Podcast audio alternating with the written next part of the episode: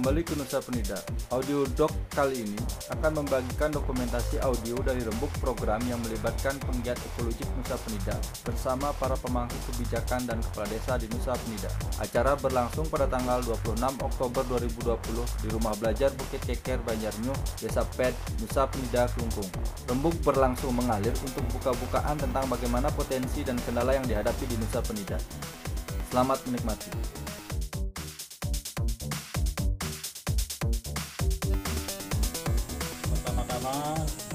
Banyak terima kasih sudah diminta ikut berpartisipasi dalam memantik dalam rembuk dan sinkronisasi program. Sedurung yang matur, uh, beberang iki sarang-sarang ngiring lunas uh, pemargian yang becik mangdo nanti saya dibicarakan dalam pertemuan ini bisa berjalan lancar. Harapan nanti uh, pengajar ilmuwan Om Swastiastu. Bapak Ibu sekalian yang hadir malam eh, hari ini dan juga yang Bapak Ibu tadi Bu Laksmi, Pak Ari dan juga yang dari Jakarta. Salam, masih bisa mengikuti. Nah, dalam waktu yang singkat ini kami meneruskan beberapa hal yang sudah tadi diberikan pandangan-pandangan dan juga informasi-informasi baik dari UNDP, Jakarta, eh, pelaksana program, Bapak Sekcam sebagai wakil dari Pak Bupati juga dari host Yayasan Wisnu. Sebelumnya juga kami di sini diminta untuk meneruskan uh, pesan dan mandat dari Pak Bupati dari Pak Sekcam karena waktu uh, audiensi kami ikut dan beliau sangat sebenarnya berpesan dan sangat berharap bisa hadir di sini itu makanya Bapak Ibu dihadirkan. Nah, karena programnya memang menurut beliau sendiri dan dari program yang kita laksanakan istilahnya membuat pisan sangat penting sekali untuk bisa disinkronkan khususnya dalam situasi-situasi seperti sekarang ini. Nah untuk itu rembuk bersama Niki, rembuk program dan juga dari Bapak Ibu dan juga di pemerintah sangat juga dipesankan dari uh, Jakarta dalam bahasa-bahasa yang sebenarnya sederhana bagaimana hal-hal yang bisa dibuat di lokal bisa kita lakukan di lokal untuk bisa menjawab tantangan di internasional di global. Artinya Nusa Penida Niki walaupun kelihatan pulaunya kecil, tapi sebenarnya gaungnya sudah mendunia. Artinya sudah dipilih dan disepakati menjadi tempat-tempat pembelajaran yang suatu saat bisa memvibrasi di ruang Nusa Penida sendiri di Bali nasional dan juga internasional. Untuk itu kami mohon tepuk tangan dulu ini Nusa Penida bahasa dikira nusona sakti ya. Tidak semua tempat di Indonesia dari tempat yang kita kita lihat uh, terpencil tapi sudah memberikan inspirasi. Hadir di antara kita sekarang Ibu Dwi yang tadi sudah diperkenalkan, Bapak Camat dia sebagai representasi dari Pak Bupati, Ibu Deni yang sudah belajar juga mem mem memayungi mem atau berkoordinasi dengan kawan-kawan.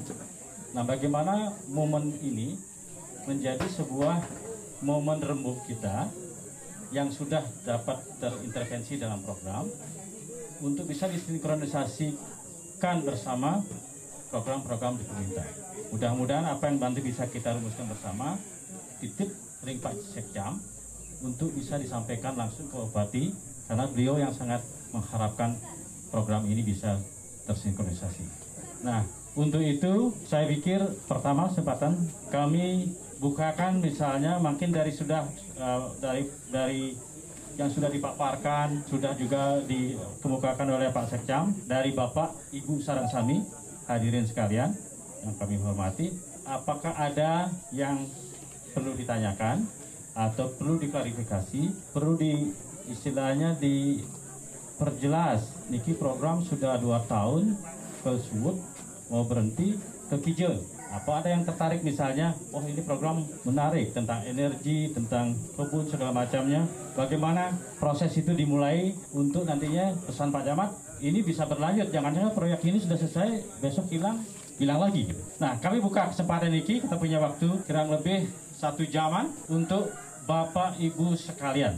Kesempatan terbuka nih, karena dibukakan ya Bang Bapak Bupati untuk bisa kita rembukan dan sinkronkan. Silakan, Wenten. Mumpung Niki Ibu Deni, Ibu Dwi, Pak Camat dan juga rekan-rekanan LSM masih ada di sini. Kalau secara informasi mau langsung kontak segala macam segala macam bisa langsung. Ada Pak Mokel? Ada yang tertarik? Program ini di, juga dilaksanakan di ruang-ruang kelola Bapak Ibu sendiri? Kalau mungkin pertama yang berikan kepada yang paling cantik ada ibu-ibu niki kira-kira dari dari Nabi Wasana Ibu dari hal yang tadi dikemukakan sampai juga mematik kepada Pak Ibu nggih sampun tegang-tegang niki niki nak duan Bapak Ibu sekalian. Momennya sekarang niki lebih baik di apa namanya dikemukakan sehingga nantinya yang lain bisa tolong dikasih Ibu, Ibu mungkin lebih mungkin kira-kira apa yang bisa dipantik sehingga Bapak Ibu ring, ring masyarakat bisa lanjut uh, silakan terima kasih uh, Tiang dari Kepala UPD Persampahan. Pernah pernah juga mengikuti lokakarya yang kemarin Pak. Pernah ke sini. Terus uh, kami sih mengharapkan koordinasinya Pak selalu dalam pengambilan sampah pengolahan sampah. Nike uh, kami sudah koordinasi kemarin Nike. Terus uh, Nike masalah pengambilan sampah yang di Banjarnyu Nike. Uh, katanya sampun Riki uh, tapi untuk menangani yang di Banjarnyu aja. Terus yang di Perapat kami uh, staf kami yang ngambil. Cuman itu aja yang kemarin kami koordinasikan dengan Ibu Cadur yang kemarin itu selalu ber, berkoordinasi Pak. Ini ke masalah sosialisasi juga. Kalau kalau seandainya ada yayasan taksi pribadinya ke desa-desa tolong dikoordinasikan disosialisasikan. Masalah pembuatan bang daus sudah yang koordinasikan dengan Sekretar katanya koordinasi lagi. Baik jadi modelnya sebuah model yang diinisiasi di Prakarsa di rumah belajar ini PTS eh, pengelolaan sampah terpadu di wilayah Desa Nyukuku sudah berkoordinasi dengan dinas. Nah, dalam konteks koordinasi itu apakah ada hal yang menurut Ibu masih kurang atau sudah menjadi hal yang baik sehingga teman-teman di tempat lain kalau mau memprakarsai apa yang mesti harus dilakukan dan koordinasinya dengan pemerintah seperti apa? Kami sudah sih uh, koordinasinya dengan Pak Kabit, katanya uh, di sini yang uh, Yayasan Taksi Tridatu Nyanike mengambil sampahnya yang di Banjarnyu Nyanike sudah berjalan. Kami yang tidak sebagian sebagian kami ada kurang lebih yang di uh, jalan pendidikan itu kami yang ambil, yang sama dermaga. Yang selainnya itu Yayasan Taksi Tridatu yang ambil. Sudah. Baik, jadi kalau dari model yang ada, siapa yang bisa memberikan klarifikasi apakah dalam rembuk dan sinkronisasi antara inisiatif di sini dengan pemerintah apakah sudah berjalan bagus atau masih kurang? Yang kurang kira-kira apa? Apakah saya menurut statement saya sendiri kenapa tempat pengelolaan sampah itu ada di sini? Siapa yang memperkasai? Apakah desa? Apakah personal? Apakah sudah efisien? Kita kira-kira siapa yang bisa mengklarifikasi PPLH Ibu Catur dan juga rumah belajar sehingga ini bisa menjadi informasi awal kepada Bapak Ibu sekalian. Ya, ini waktunya datang kira-kira yayasan juga ya sama-sama karena Niki sebuah inisiatif yang sudah uh, ada di rumah belajar ini. Kira-kira dalam melakukan koordinasi, sinkronisasi dan pengadaan itu apakah ada hal yang dihalang apa yang ditemui sebagai hambatan, apa yang sudah baik, apa yang kurang. Silakan Ibu Catut. Oke, terima kasih Ibu Lu apa yang sudah disampaikan tadi. Jadi untuk kegiatan pengelolaan sampah yang ada di Nyukuko, jadi saya senang sudah bertemu. Ya tentu saja begini. Pertama, karena kegiatan ini isu sampah, jadi PPLH pun sudah berkoordinasi dengan kabupaten, dengan DLHP.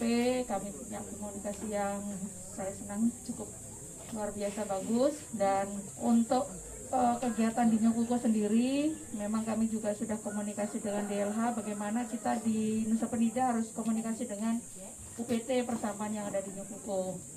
Dan saya juga sampaikan terima kasih karena Bulo juga sudah datang waktu kita berkegiatan untuk uh, lokakarya. Jadi dan sudah ngobrol juga bagaimana nanti untuk koordinasi kegiatan pengambilan karena memang selama ini sebetulnya UPT Persampahan Nusa Penida sudah melakukan di ruas-ruas jalan besar, terus juga dengan ruang-ruang publik. Nah, memang kami juga sudah mulai mencoba untuk yang khusus masyarakat yang di Nyukuko dan memang kami kemarin sudah mencoba koordinasi untuk beberapa titik ya yang memang meskipun ada di ruas dan belum dapat kesempatan dengan UPT persampahan. Nah, memang terima kasih untuk kesempatan hari ini. Saya tadi sebetulnya informal sudah ngobrol sama Bulog. Setelah acara ini kami mau ketemu untuk sinkronisasi, begitu ceritanya sinkronisasi lagi program kita di sini dengan program pemerintah supaya di kemudian hari tidak ada tumpang tindih tidak ada kebingungan di masyarakat bahwa ini siapa, ini siapa. Apakah kami harus berkegiatan dengan teman-teman di apa di Nyukuko atau di UPT. Jadi sebetulnya tidak ada yang harus dipilih salah satu atau apa, tapi paling tidak keduanya sudah membantu untuk pengelolaan sampah, tapi memang kami harus koordinasi kembali. Itu itu yang penting. Terus kedua, kami pernah rembuk juga untuk sosialisasi dengan PKK, kami juga sudah pernah me mendiskusikan itu di saat Lokakarya nggih belum. Itu jadi mungkin dengan uh, eh, PKK yang lain di desa-desa lain sebetulnya sangat terbuka untuk kita uh, bisa menyampaikan bahwa apa yang ada di sini bisa diduplikasi di desa-desa yang lain. Okay. Begitu. Itu kira-kira okay. belum? Ya. Baik, jadi itu pola-pola yang dilakukan oleh Bu Catur dengan dinas dan PKK. Tapi pertanyaannya kenapa di di Oh, kenapa?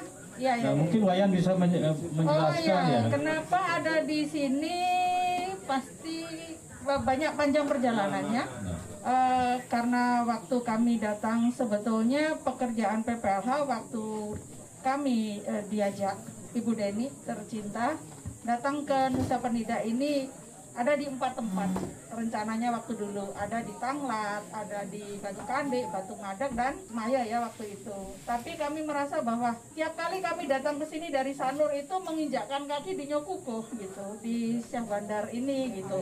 Awalnya begitu. Nah akhirnya kami berpikir wah ini pintu gerbang nih pintu gerbangnya Kuko uh, pintu gerbang ke Nusa Penida itu harus cantik, harus bersih, harus molek seperti pemandangan yang diumumkan begitu ya, yang sudah dikenal seperti Briswar tadi sampaikan bahwa Nusa Penida sudah mendunia. Tapi kami tidak mau mendunia karena sampahnya. Kami tidak mau si penyelam itu terus-terus menyuarakan bahwa laut Nusa Penida kotor, mola-mola pergi hanya karena sampah. Nah, oleh karena itu akhirnya kami memutuskan untuk mencoba mendekati desa adat yang ada di Nyokuko dan proses untuk mendapatkan tempat nah memang perjalanan cukup panjang. Kami sudah coba untuk sangkepan di desa Ban uh, di Banjar Adat itu. Tapi ya karena waktu itu memang zamannya masih pariwisata lagi hot-hotnya begitu. Jadi kami tidak mendapatkan kesempatan untuk mendapat tanah adat Nah akhirnya ada satu keluarga yang luar biasa mencoba untuk merelakan tanahnya. Coba pakai ini sebagai contoh karena begini, pandangan masyarakat terhadap sampah itu kan di zaman dulu konvensional sekali. Dipikir kalau sudah ada sampah, wah rumah saya jadi TPA nih gitu kan. Nah akhirnya seperti itulah kondisinya.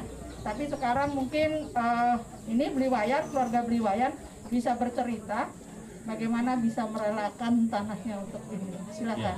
Coba Wayan, jadi ini kok diberi sampah kok mau gitu. Kira-kira gimana Wayan?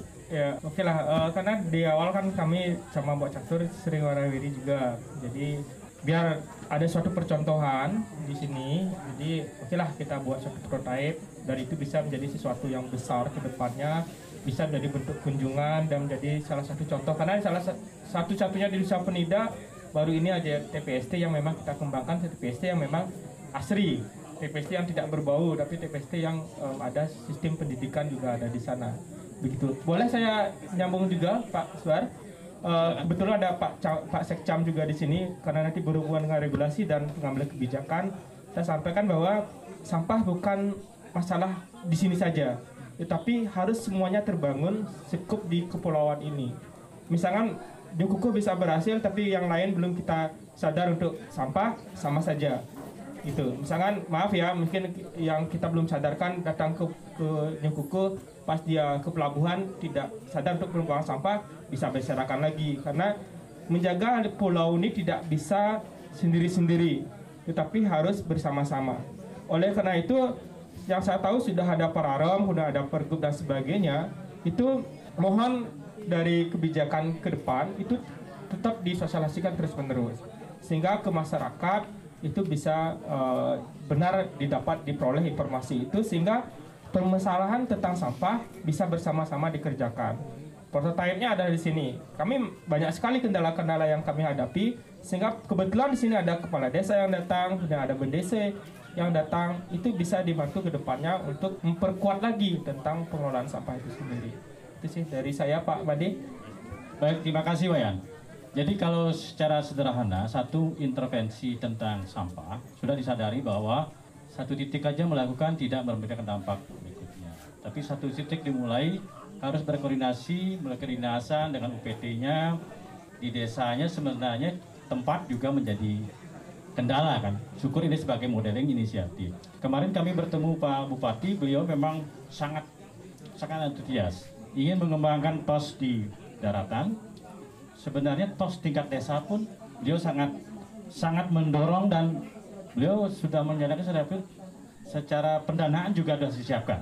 Kira-kira Pak Camat bisa memberikan sedikit pandangan juga karena permasalahan lahan, tapi lahan ini sudah di, di, di apa namanya di, dicontohkan stigma atau anggapan bahwa sampah itu bau segala macam ternyata sudah dibuktikan sangat bisa dikelola dengan baik. Bisa uh, tanggapan? Baik, terima kasih. Yang langsung aja seperti apa disampaikan dari ya perwakilan Yayasan Taksu Trinatu eh, bahwa memang perlu regulasi yang jelas memang untuk mengelola sampah itu. Kalau untuk di daratan itu sudah ditegakkan dan diterapkan, bahkan sudah pengena, pengenaan sanksi terhadap warga yang masih membuang sampah sembarangan. Karena dalam dalam perda itu ada, saya lupa perda itu penerapan bahwa pemilahan sampah, ya. jangan jangankan membuang sembarangan, pemilahan sampah pun itu tetap diedukasi oleh DLAP. Pak Ketut Darmawan, eh, Pak ya Ketut Darmawan tahu persis beliau Kabin Sarpras di DLAP. Untuk di Kelungkung regulasinya sudah jelas. Cuman kita di Nusa Penida sebenarnya regulasi itu kan berlaku juga untuk usaha penida. Tapi penerapan di Nusa Penida belum karena proses sosialisasinya juga belum maksimal. Pernah sih pernah dilakukan sosialisasi dari DLAP tapi belum maksimal. Kemudian fix untuk kapan mulai ditegakkannya Perda maupun Pergub itu itu belum diberlakukan di Nusa Penida. Harapan dari yayasan itu sangat baik sekali. Nanti saya akan sampaikan ke Bapak Upati bahwa untuk masalah pengelolaan sampah dimulai dari Nyokuko dulu sendiri. Nanti harapannya biar bisa berlanjut di daerah yang lain dengan dasar regulasi yang jelas. Dalam artian regulasi sudah ada, tinggal bagaimana penegakannya di Nusa Penida. Kaitan dengan pengelolaan sampah, kalau di daratan, bahkan Pak Bupati menggagas tos center. Kemarin bahkan pelantikan perbekal itu dilaksanakan di tos center di Karangdadi Kusambo. Kenapa? Karena biar masyarakat yang hadir, terutama juga para perbekal mengetahui bahwa ada sudah tos center di Kabupaten Kelungkung. Nah, latar belakang pembuatan tos center itu saya tahu sendiri karena kebetulan waktu itu masih terlibat di DLP Kelungkung. Jadi kalau saya di Kelungkung dulu jadi Kabid LH. Ada Pak Darmawan, Kabid Sarpras. Beliau memang menangani masalah prasarana langsung, masalah pengelolaan sampah dan lain sebagainya. Kalau saya di LH, kebetulan kita hanya lebih fokus kepada pencemaran. Kita di pencemarannya.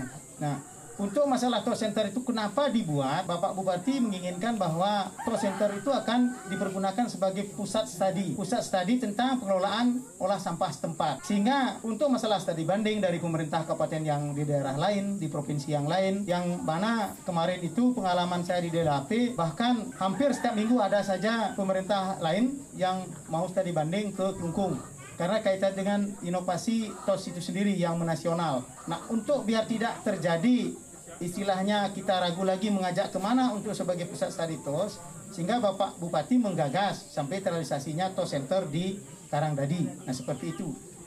Berarti sekarang kalau ada orang mau studi banding langsung dirujuk ke TOS Center, tidak lagi ke langsung kalau di daratan. Saya pernah juga itu membina di TOS Gunakse, itu berbasis desa, Pak. TOS Gunakse, kemudian TOS Pakse Bali, itu yang bagus. Nah, cuman ternyata kendalanya untuk kapasitas produksi itu tidak memadai dengan permintaan. Karena ini awalnya kan kerjasama dengan STT PLN STT PLN yang menggagas tentang TOS itu sendiri. Kemudian disambut baik oleh pemerintah Kabupaten Tungku sehingga jadilah inovasi yang menasional. Nah, dalam proses produksi ini kan TOS Center itu adalah mengelola sampah itu menjadi eh, hal yang bisa bermanfaat, sangat bermanfaat kepada masyarakat. Misalnya untuk di TOS Center itu di samping produksi bisa untuk membuat pupuk organik juga memproduksi pelet yang mana pelet itu dipergunakan sebagai bahan bakar. Dalam produksi pelet itu tidak maksimal sehingga permintaan itu tidak mampu disuplai oleh produksi sendiri.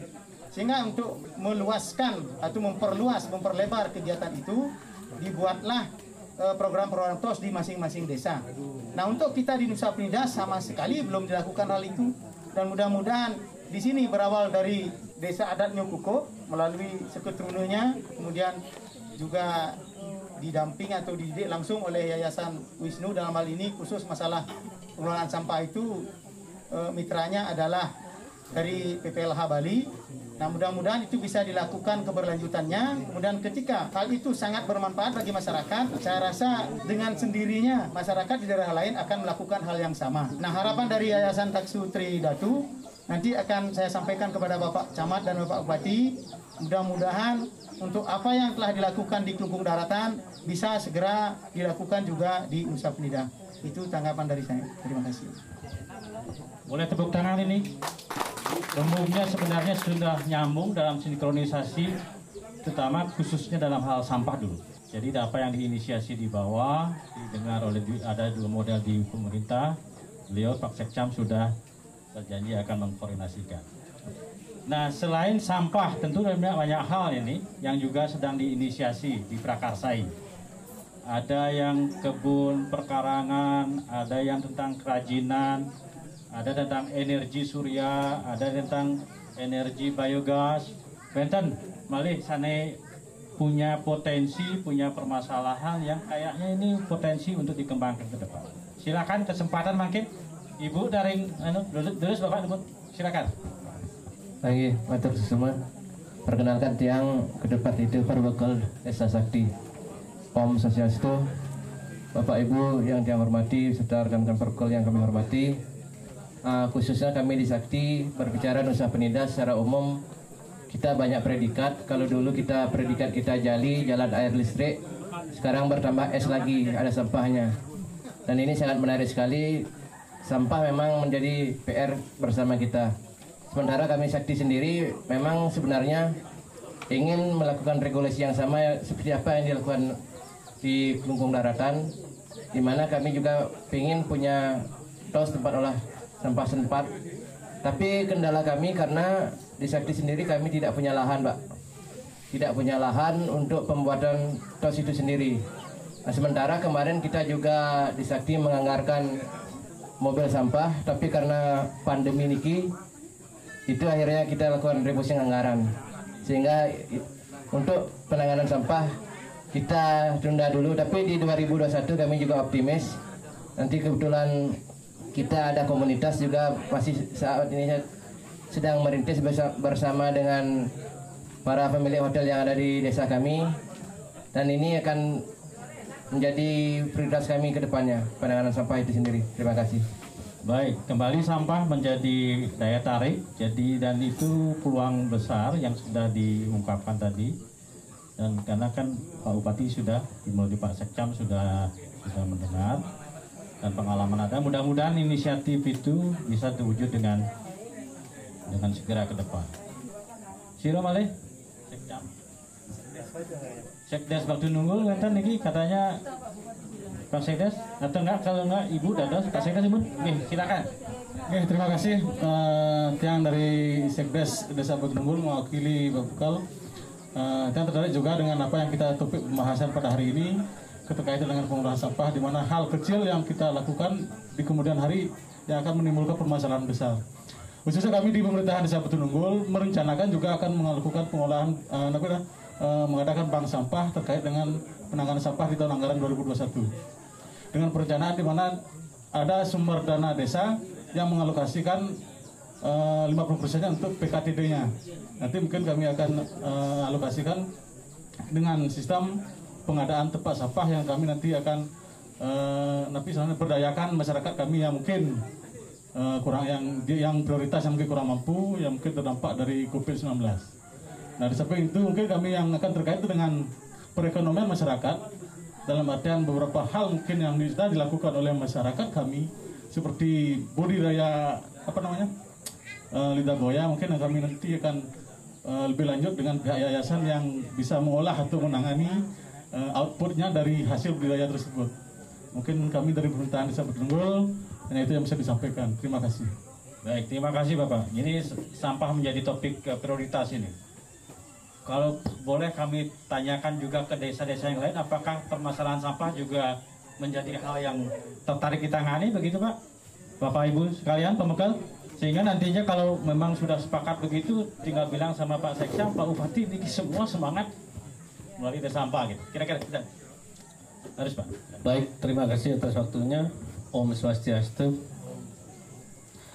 Kita langsung saja keterkaitan dengan sampah tentunya bagi kita berbekal ke semua desa tentunya welcome dengan bagaimana penanganan sampah itu pasti itu pasti cuman semua itu ketergantung kita memasang anggarnya seperti apa tentunya kita melihat regulasi yang ada itu kedua Uh, kita sangat berharap sih kepada Yayasan Wisnu tentunya karena sebagai awal apa namanya melakukan sesuatu di Nusa Penida ini.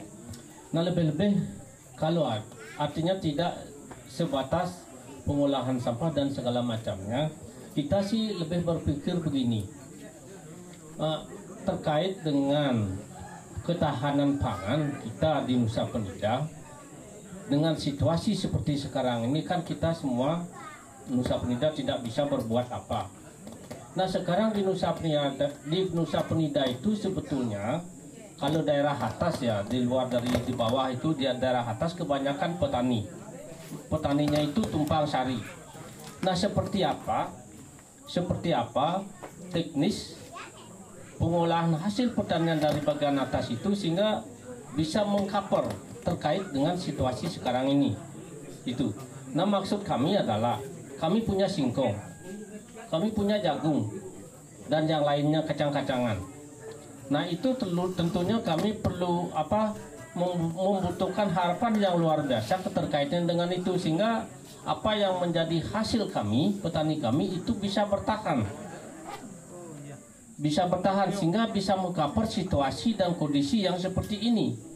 Karena terus terang aja ini kegiatan semua tentunya kita apa pun itu kalau itu tujuannya pasti menasih apa memasyarakatkan masyarakat itu pasti kita sangat welcome dengan itu. Tetapi terus terang aja pandemi ini tentunya ada basarnya. Nah mungkin pandemi ini akan terus terusan. Apakah kita selalu berharap berarti apa namanya kegiatan daripada model-model seperti ini ini harus berlangsung terus. Itu menjadi harapan kita tentunya kembali lagi apa yang menjadi harapan kita adalah seperti saya sampaikan itu kita punya bahan makanan atau hasil pertanian yang seperti saya sebutkan tadi. Nah, seperti apa dari Yayasan Wisnu bisa memperdayakan itu sehingga bisa apa namanya modelnya bisa memberikan masukan atau kepada kami khususnya di masyarakat atas sehingga apa yang menjadi apa hasil pertanian itu bisa mengcover situasi-situasi yang model kayak gini kurang lebih itu terima kasih Poinnya sudah ditangkap Bapak. Mungkin rekan-rekan yang melihat Nusa Penida sebagai potensi pengembangan pangan lokal berkelanjutan. Siapa lembaganya? Wisanggeni. Apakah ada saran ini pada Bapak Ibu yang melihat mereka punya potensi lokal yang sangat baik minimal seperti jagung, singkong, dan ruang-ruang semi arid kacang yang luas. Tapi apa hal-hal yang bisa disarankan sehingga ini menjadi program yang bisa berkelanjutan dan nantinya kita harus komunikasikan di tingkat pemerintahan daerah. Oke, Ibu Ramadan ya. Silakan Bu. tentang apa tadi Pak? Eh,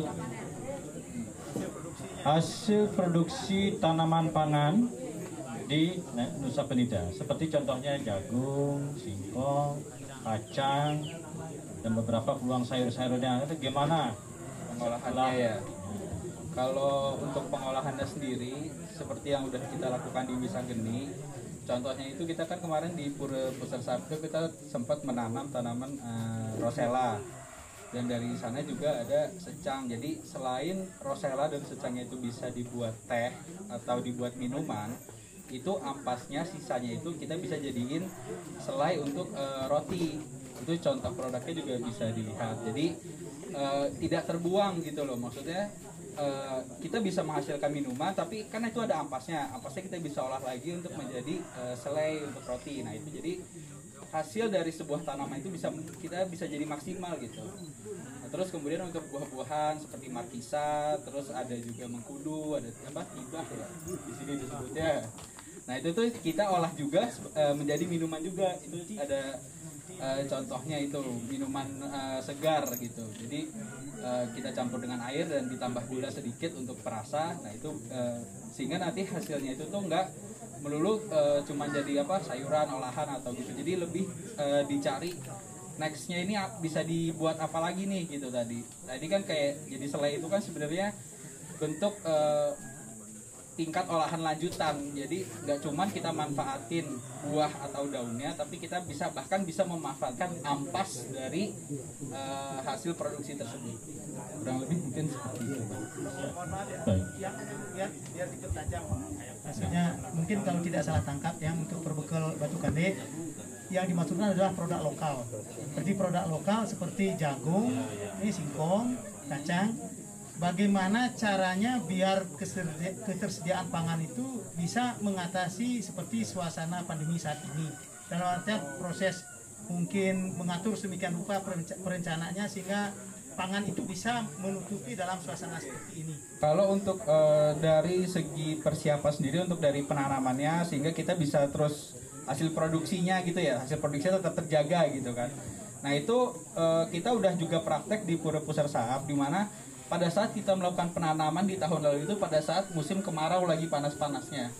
Itu kan tanahnya itu kan kering kan sebenarnya di sana. Cuman kita melakukan uh, proses rekayasa tanah. Sehingga tanah yang ada di Pura Saap itu sekarang lebih dapat mengikat unsur air. Sehingga meskipun di dalam cuaca panas itu tanah itu tetap terjaga kelembapannya. Salah satu trik atau cara yang kita lakukan adalah dengan mencampur tanah itu dengan arang sekam atau uh, padi dan juga kita berikan pupuk cair organik. Pupuk cair organik ini bahan-bahannya itu dapat ditemukan di sekitar di Nusa Penida ini.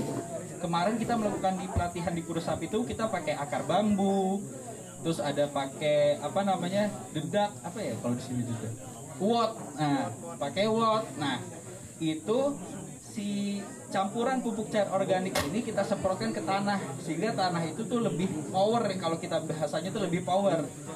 Dia menjaga kelembapan. Sehingga meskipun di cuaca panas atau meskipun kan di sini jarang hujan ya pak. Tapi kita cukup uh, kita kita cukup cukup menyiram itu nggak perlu kadang nggak perlu tiap hari kalau di kan cukup dua hari atau tiga hari itu tanaman tetap subur gitu. Sehingga yang kita olah adalah tanahnya dulu tanahnya dulu untuk lebih menjaga kelembapannya. Itu dengan tanah yang sudah terjaga itu baru nanti hasil produksi kan kita terus lanjut. Itu yang udah kita perhatikan di Pura Sahab dan waktu itu berjalan meskipun kita nanti panas-panas tapi tetap bisa panen. Seperti itu. Kasih. Saya, menambahkan sedikit ya. Tadi sudah disampaikan Pak Mukel Batu Kandi nih.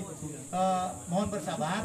Berarti uh, kita di pemerintah Kabupaten Dukung dalam hal ini digagas oleh Bapak Rilbang sedang melaksanakan atau merealisasikan program inovasi rumah keong. Rumah keong itu ru rumput laut, ma mangga, ke keong ke kelapa, ong singkong. Nah itu sedang digagas oleh Bapak Litbang.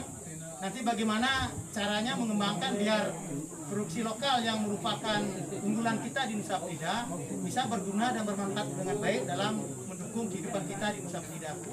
Mohon bersabar, dari Bapak Litbang terus sedang intens sekali kemarin melaksanakan pertemuan-pertemuan walaupun ada lewat virtual dan lain sebagainya itu termasuk di desa Pet, di Darwis dan lain sebagainya itu diundang dalam proses ini semoga nanti bisa inovasi ini berkembang sehingga Libab bisa lebih memberdayakan hasil produksi kita di Nusa Penida. Demikian Pak Betul. Terima kasih Pak Sekja. Ini sebenarnya kan sambung dasarnya ketemu ya. Niatan yang ada di Bapak, potensi memaksimumkan dari kebakaran wisata geni masih ada. Di pemerintah juga sedang ada channel-channelnya. Mudah-mudahan ini nyambung terus. Jadi, terima kasih Mas Ramadan. Tambahan lagi? Nanti ibu-ibu yang cantik belakangan Bu eh. Iki Bapak depan di bos kan. Oke, silakan. Oke, jangan boleh minta waktu sebentar. Terkait eh, tadi apa yang disampaikan rumah keong Nike salah satu inovasi juga. Nah Niki juga terkaitan dengan, dengan rumah keong. Mungkin beberapa bulan lagi kita akan panen mangga Pak Sekjam. Nah mudah-mudahan sebelum panen berlimpah inovasi ini sudah sudah bisa dinikmati oleh masyarakat. Di mana pengalaman kami kalau sudah musim mangga Nike panen berlimpah itu akan terbuang begitu saja menjadi pakan sapi. Nah kalau inovasi ini bisa dikembangkan sebelum panen mangga ini, mungkin nanti bisa memberikan manfaat bagi bagi masyarakat dan petani kita yang punya mangga. Terima kasih. Oke, nanti dia akan teruskan ke Pak Bang. Siapa Pak? Nanti akan diteruskan. Ternyata yang pun masih merindukan tadi pertama kali lihat mangga nuso itu kecil, manis, antara masa manisnya pas sekali. Ini luar biasa. Kalau di sini namanya mangga lembongan. Mangga lembongan, Pak. Iya. Ibu, dari tadi mau bertanya rasanya ada hal-hal yang perlu disambungkan ini dari proses yang sudah dilakukan. Terima kasih. Silakan Bu. Om Swastiastu yang eh, berkelompok dengan Alam Sari, kelompok tenun Alam Sari dari Desa Panglat. Eh, yang lunas eh, masalahnya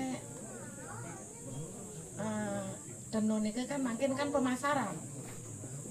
Itu kendalanya. Eh, yang eh, ampun belajar ring Wisnu tentang pencelupan alam ampun tiang bisa bahkan tiang ampun ngai seret nenike tapi dan luas makin karena corona niki mungkin.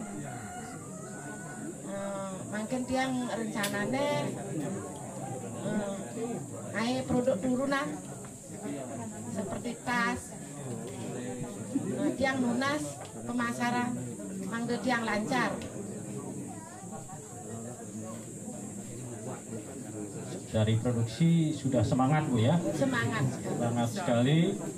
Nah ini PR tidak hanya dari lembaga yang ber, ber, ber- terlibat, mungkin langsung juga juga saya yakin di pemerintah juga sangat memikirkan Pak Sekjam dan juga network kita di nasional maupun internasional ini ada tren-tren baru untuk kembali ke alam atau slow fashion itu ya, atau produk-produk komunitas memang prosesnya lambat tapi dibutuhkan memang eh, terobosan-terobosan pemasaran dan informasi di luar wilayah kita. Nah mudah-mudahan juga Bapak Ibu yang ikut eh, mendengar di live streaming ini bisa juga memberikan informasi nanti mungkin Mbak Dwi saya titipkan juga ini bahwa hal semangat di lokal itu perlu juga disambungkan ke tingkat global.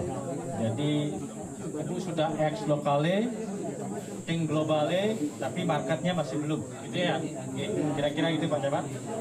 Ada lagi Bapak Ibu?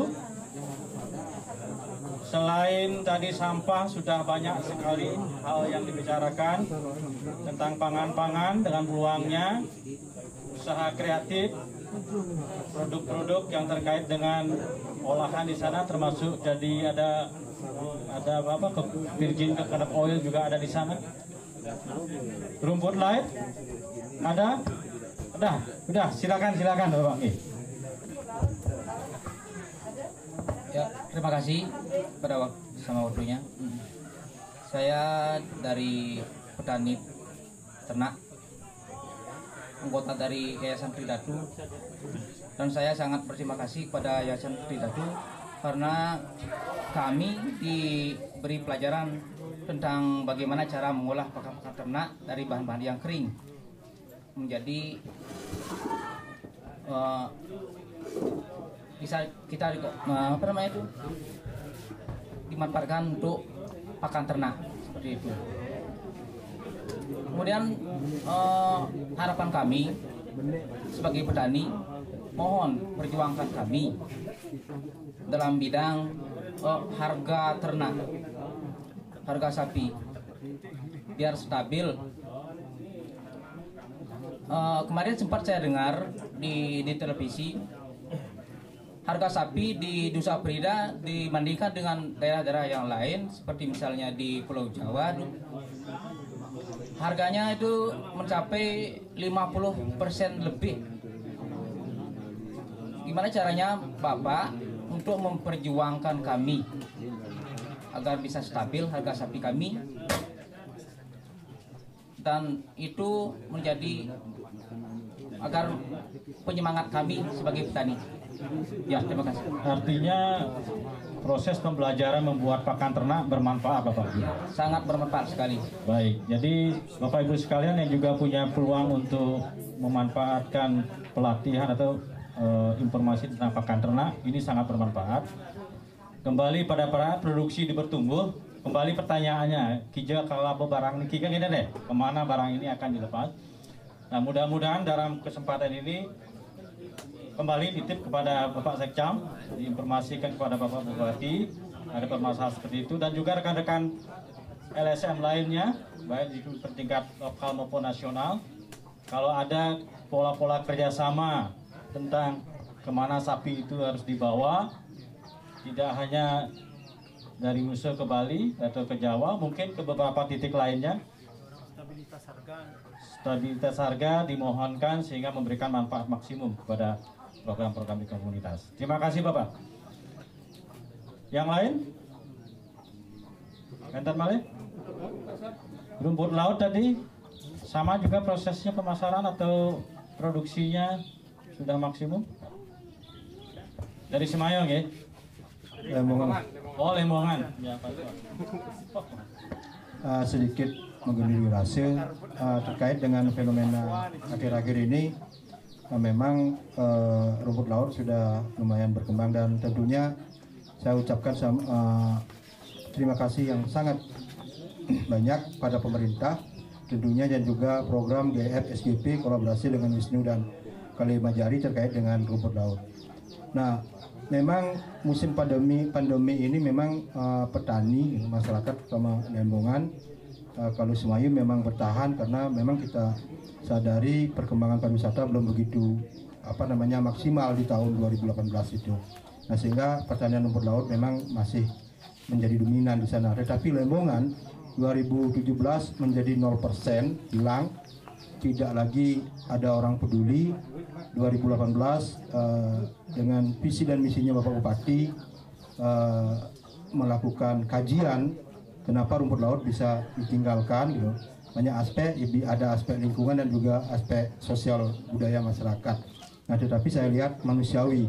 Tatkala uh, masyarakat Dembongan melihat mata pencaharian yang gampang mudah menghasilkan dolar yang banyak pada saat itu mata melirik ke hal yang uh, sangat gampang dan uangnya banyak. Dan 2017 itu menjadi uh, fenomena yang luar biasa di Lembongan 2018 Bapak Bupati di bulan April melakukan kajian sampai Desember melakukan kajian. Memang uh, hasil sangat bagus. Tetapi belum ada satupun masyarakat yang tertarik uh, untuk berbudidaya rumput laut. Bahkan tatkala kita sebagai relawan membantu kegiatan itu uh, mungkin uh, sudah biasa telinga harus merah. Itu adalah risiko. Tetapi ada tujuan yang sangat besar yang kita ingin harapkan adalah uh, bagaimana Lembongan punya cerita untuk rumput laut. Syukur-syukur juga ada uh, dari diskusi kita dengan teman-teman NGO, uh, bagaimana kita di Lembongan juga mesti kegiatan rumput lautnya dari program ini juga harus ada. Nah walaupun kita tidak mengejar produksi pada saat itu, karena jujur saja kita tidak karena jujur saja pada saat itu sangat sulit menarik masyarakat untuk terjun ke laut lagi nah itu itu yang terjadi nah kita hanya berpikir bagaimana kita bisa membuat cerita rumput laut akhirnya keluarlah program itu pemurnian bibit itu sebenarnya uh, hasil inovasi pemikiran supaya ada program di Lembongan. Nah, pemurnian bibit itu tiada lain tujuannya untuk menyediakan berbagai strain di seluruh Indonesia ada di Lembongan. Kalau itu terjadi, kami yakini orang akan belajar berbudidaya rumput laut ke Lembongan dan kiblat rumput laut tetap ada di Nusa Penida.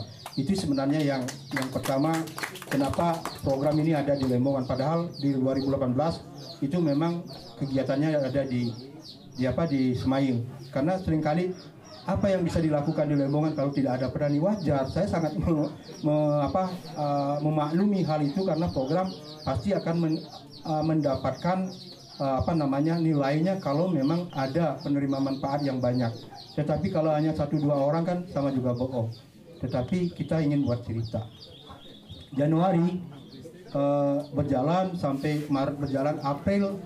Kalau Januari saya minta teman tolong bantu saya.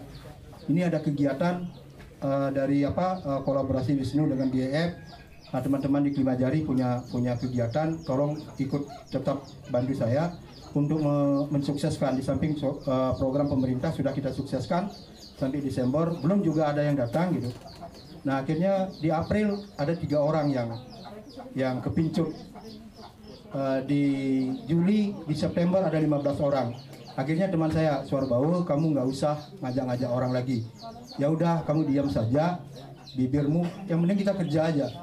Nah mungkin dalam bisu kita bekerja uh, pada saat itulah mereka mulai menyadari bahwa betapa pentingnya uh, apa namanya uh, rumput laut juga tatkala memang agak-agak lesu juga di bulan September, Oktober, November itu agak lesu-lesu juga karena memang orientasi kami kami hanya melihatnya seperti ini Kenapa kami agak-agak seperti orang bodoh uh, menginginkan rumput laut ini ada di Lembongan?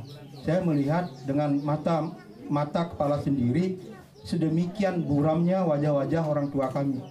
Lansia produktif yang sudah tidak menghasilkan lagi melihat cucunya merengek-rengek minta es krim. Kalau di Lembongan bukan minta permen lelit lagi, tetapi es krim karena gaya hidupnya juga eh, rada-rada berbeda betapa uh, tidak bahagianya orang tua uh, dadong-dadongnya itu yeah. itu yang sebenarnya kalau kita bisa ntar pak uh, kalau kita bisa melakukan ini melanjutkan ini kami yakin bisa rasa-rasanya menampung tidak banyak. Mungkin 1 sampai lima orang lansia produktif. Nah inilah yang akan menjadi apa namanya uh, titik awal mereka tertarik. Ternyata itu terjadi. Nah di bulan Desember semakin banyak dan kita pernah tidak pernah berdoa bahwasanya walaupun uh, ibu-ibu ibu Eri ketawa juga ternyata doamu terkabul. Saya tidak pernah berdoa uh, pandemi akan apa uh, datang. Tetapi memang kami sedih. Kenapa anak-anak muda kami di Lembongan terutama ya tidak ada satupun yang tertarik untuk menjadi uh, petani rumput laut. Padahal kita pingin ini terjadi sustainable seaweed terjadi di Lembongan tetapi tidak terjadi. Tetapi sekarang kita tidak pernah mengajak mereka lagi seperti dulu, tetapi mereka dengan kesadaran sendiri dan manusiawi tak kalah paceklik, mereka dengan sadar uh, berbudidaya rumput laut. Dan sekarang banyak cerita bagi mereka biar bagaimana saya tidak meninggalkan rumput laut. Ini hal positif dari kegiatan yang dilakukan oleh pemerintah dan juga teman-teman di uh, apa NGO memberikan apa namanya fondasi uh, dasar kesadaran diri pada mereka Nah, saatnya lah mereka harus dekat dengan alam, walaupun ada gemerincing dolar, tapi mereka akan men, bagaimana mensinergikan itu.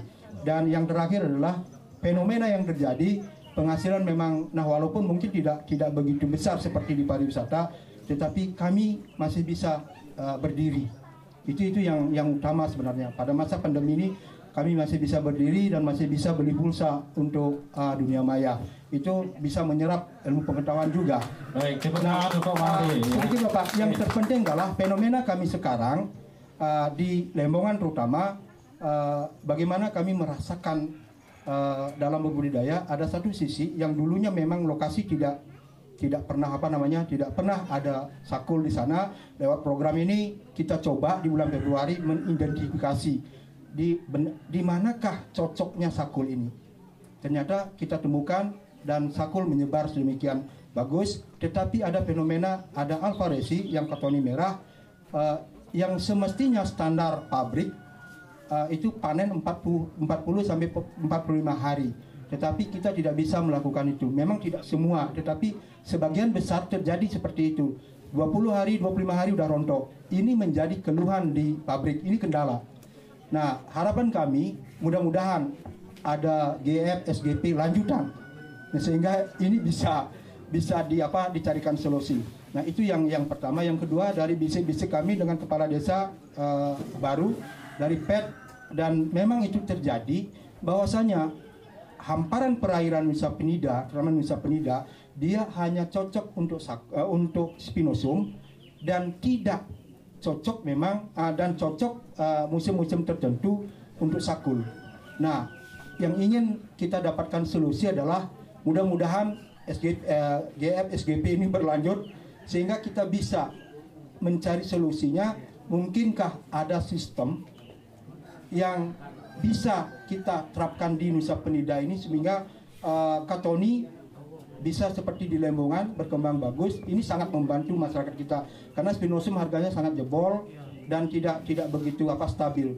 Nah, yang kedua atau mungkin ada strain di tempat lain yang cocok untuk apa kondisi yang ada di Nusa Penida dalam kondisi mungkin itu saja yang yang apa yang uh, kami sampaikan kalau dari program RIP-nya kami juga sudah dapatkan informasi yang sangat sangat bagus bagaimana mensinergitaskan kegiatan rumput laut dengan apa dengan pariwisata ini adalah uh, bagian uh, inovasi yang dilakukan oleh pemerintah dan uh, jempol untuk pemerintah karena selalu hadir dalam berbagai kondisi di masyarakat. Terima kasih. Baik, tepuk tangan untuk yang Nusa Penida dan juga Pak Made sebagai guru yang sangat piawai di bidang rumput laut.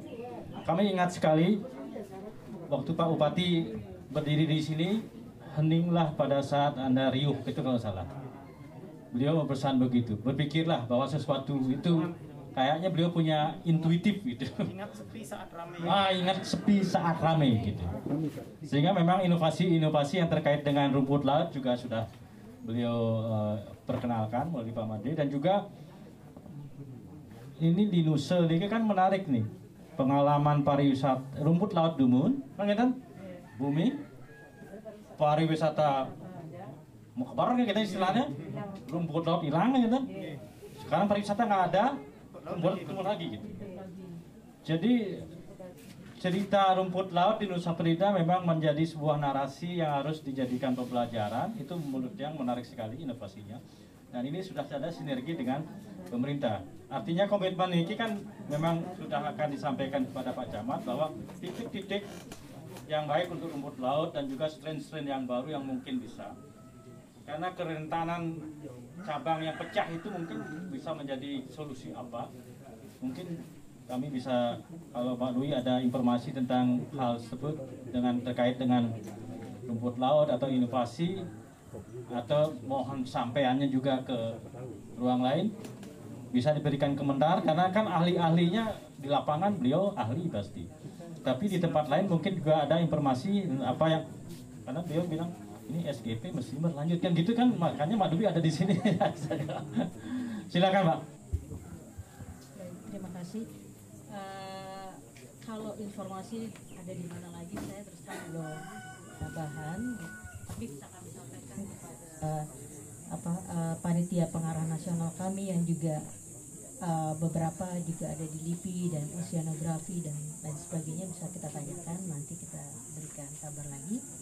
Untuk keberlanjutan JFSGP sebenarnya kami berharap uh, kami berharap juga bahwa apa yang kita kerjakan ini juga bisa dikolaborasikan dengan pemerintah gitu. Apakah pemerintah juga mencadangkan pendanaan untuk rumput laut setelah melihat bahwa saat ini juga rumput laut yang bisa menopang uh, kehidupan beberapa masyarakat uh, dan banyak masyarakat di sekitar Lembongan dan Semaya yang dulunya memang petani rumput laut dan sekarang kembali ke rumput laut. Ini juga kita uh, butuh juga untuk uh, berkolaborasi mengenai itu karena memang pendanaan SGP ini yang tadi saya sebutkan bahwa ini adalah modal kerja. Modal kerja awal yang menjadi suntikan awal menjadi dana startup istilahnya. Kalau sekarang ini kan lagi ramai apa uh, startup startup baru. Dana dana SGP ini adalah dana startup yang bisa diteruskan uh, untuk menarik pendanaan-pendanaan lain dari luar misalkan dari private sector atau dari pemerintah sendiri atau mungkin kita bisa apa uh, pendanaan dari uh, NGO asing lainnya atau donor-donor lainnya. Begitu. Terima kasih Baik, terima kasih Mbak Dwi. Ini masalahnya sekarang waktu nih. Kita punya waktu sudah sudah jam 12. Ini kadang-kadang kan bicara tentang hal yang penting yang menarik kalau perut masih kosong masih nggak masuk-masuk. Bapak Ibu sekalian, uh, tadi sudah dijelaskan dari awal di pengarahan nasional sampai internasional sudah sangat berharap bahwa program-program ini bisa menginisiasi lapangan kerja ataupun dari 17 yang ada dari UNDP mengatakan 8 sudah termasuk dalam sini tapi apakah inisiasi dalam krisis ini bisa diprakarsai dan juga mengcreate atau menciptakan lapangan pekerjaan? Saya pikir apa yang diceritakan tadi semua punya kesempatan untuk itu. Dan juga apa yang dilakukan Indonesia Penida dengan kawan-kawan ini sudah dikatakan bahwa menginspirasi yang semestinya uh, siap untuk dikembangkan apalagi sudah diarahkan oleh uh, Pak Sekcam yang di sini atas nama uh, pemerintah daerah uh, yang akan menyampaikan kepada Pak Bupati. Begitupun juga pemerintah daerah Kelungkung sangat sebenarnya sangat agresif. Kalau beliau dalam konteks kami ber uh, apa namanya beraudiensi dengan beliau beliau sangat sangat bisa saya katakan sangat progresif dalam konteks bagaimana mengembangkan usaha penida dan kelungkung daratan dan juga Bali pada umumnya. Ini beliau luar biasa dan dia sudah berpesan bahwa apa pun yang namanya program itu tidak ada program pemerintah, tidak ada program LSM, tidak ada program masyarakat, ini kolaborasi. Jadi mari kita naik gerbong bersama sehingga apa yang menjadi inisiatif di Nusa Penida, Nusa Lembongan, Cendingan juga di Pulau Bali pada umumnya dengan konteks kontak dan koneksitas kita dengan SGP, UNDP kan United Nations ya, dari program-program yang besar di dunia itu bisa menjadi kita bisa menjadi center pembelajaran, kita juga bisa menjadi center uh, berbagi dan juga kita bisa mem memetik pembelajaran dari daerah-daerah lain. Karena waktu kita nggak bisa mengelaborasi artinya Bapak Ibu, Pak Mekel, Serang Sami, program-program yang sambung enter Diki, kontak-kontak yang sudah ada di sini melalui Yayasan Wisnu, melalui Pak Sekjan Bupati dan Mbak Dwi, kontaknya, emailnya ada, handphonenya ada. Walaupun program ini berakhir, kontak dan komunikasi bukan berarti berakhir. Mudah-mudahan peluang-peluang yang menarik dan berkembang ke depan tetap kita bisa laksanakan, kita kembangkan melalui Nusa Dua kita berbangga bahwa di Nusa Dua ini oh Penida ya langsung menjadi mengkebar dari Sunda Nusa Dua. Nusa Penida ini berarti ekologik Nusa Penida. Kita sama-sama ini, kita harus menamakan kita bersama-sama. Ini tadi dikatakan tidak bisa satu orang, dua orang, pemerintah dan pihak lain aja. Ini adalah kolaborasi. Nah, dalam rembuk uh, sinkronisasi program dan juga rembuk pertemuan ini mudah-mudahan ada manfaatnya dan dalam kesempatan ini kami memandu apabila ada hal yang kurang berkenan mohon maaf uh, saya akhiri uh, rembuk ini dengan mengucapkan terima kasih dan kami akhiri dengan Pramo Santi Om Santi Santi Oke, sudah dipanggil Niki istirahat dan kita akan makan bersama. Pak Camat Sekcam, terima kasih Mbak Dwi, Mbak Deni. Tepuk tangan untuk mereka semua dan kita semua. Oke, terima kasih.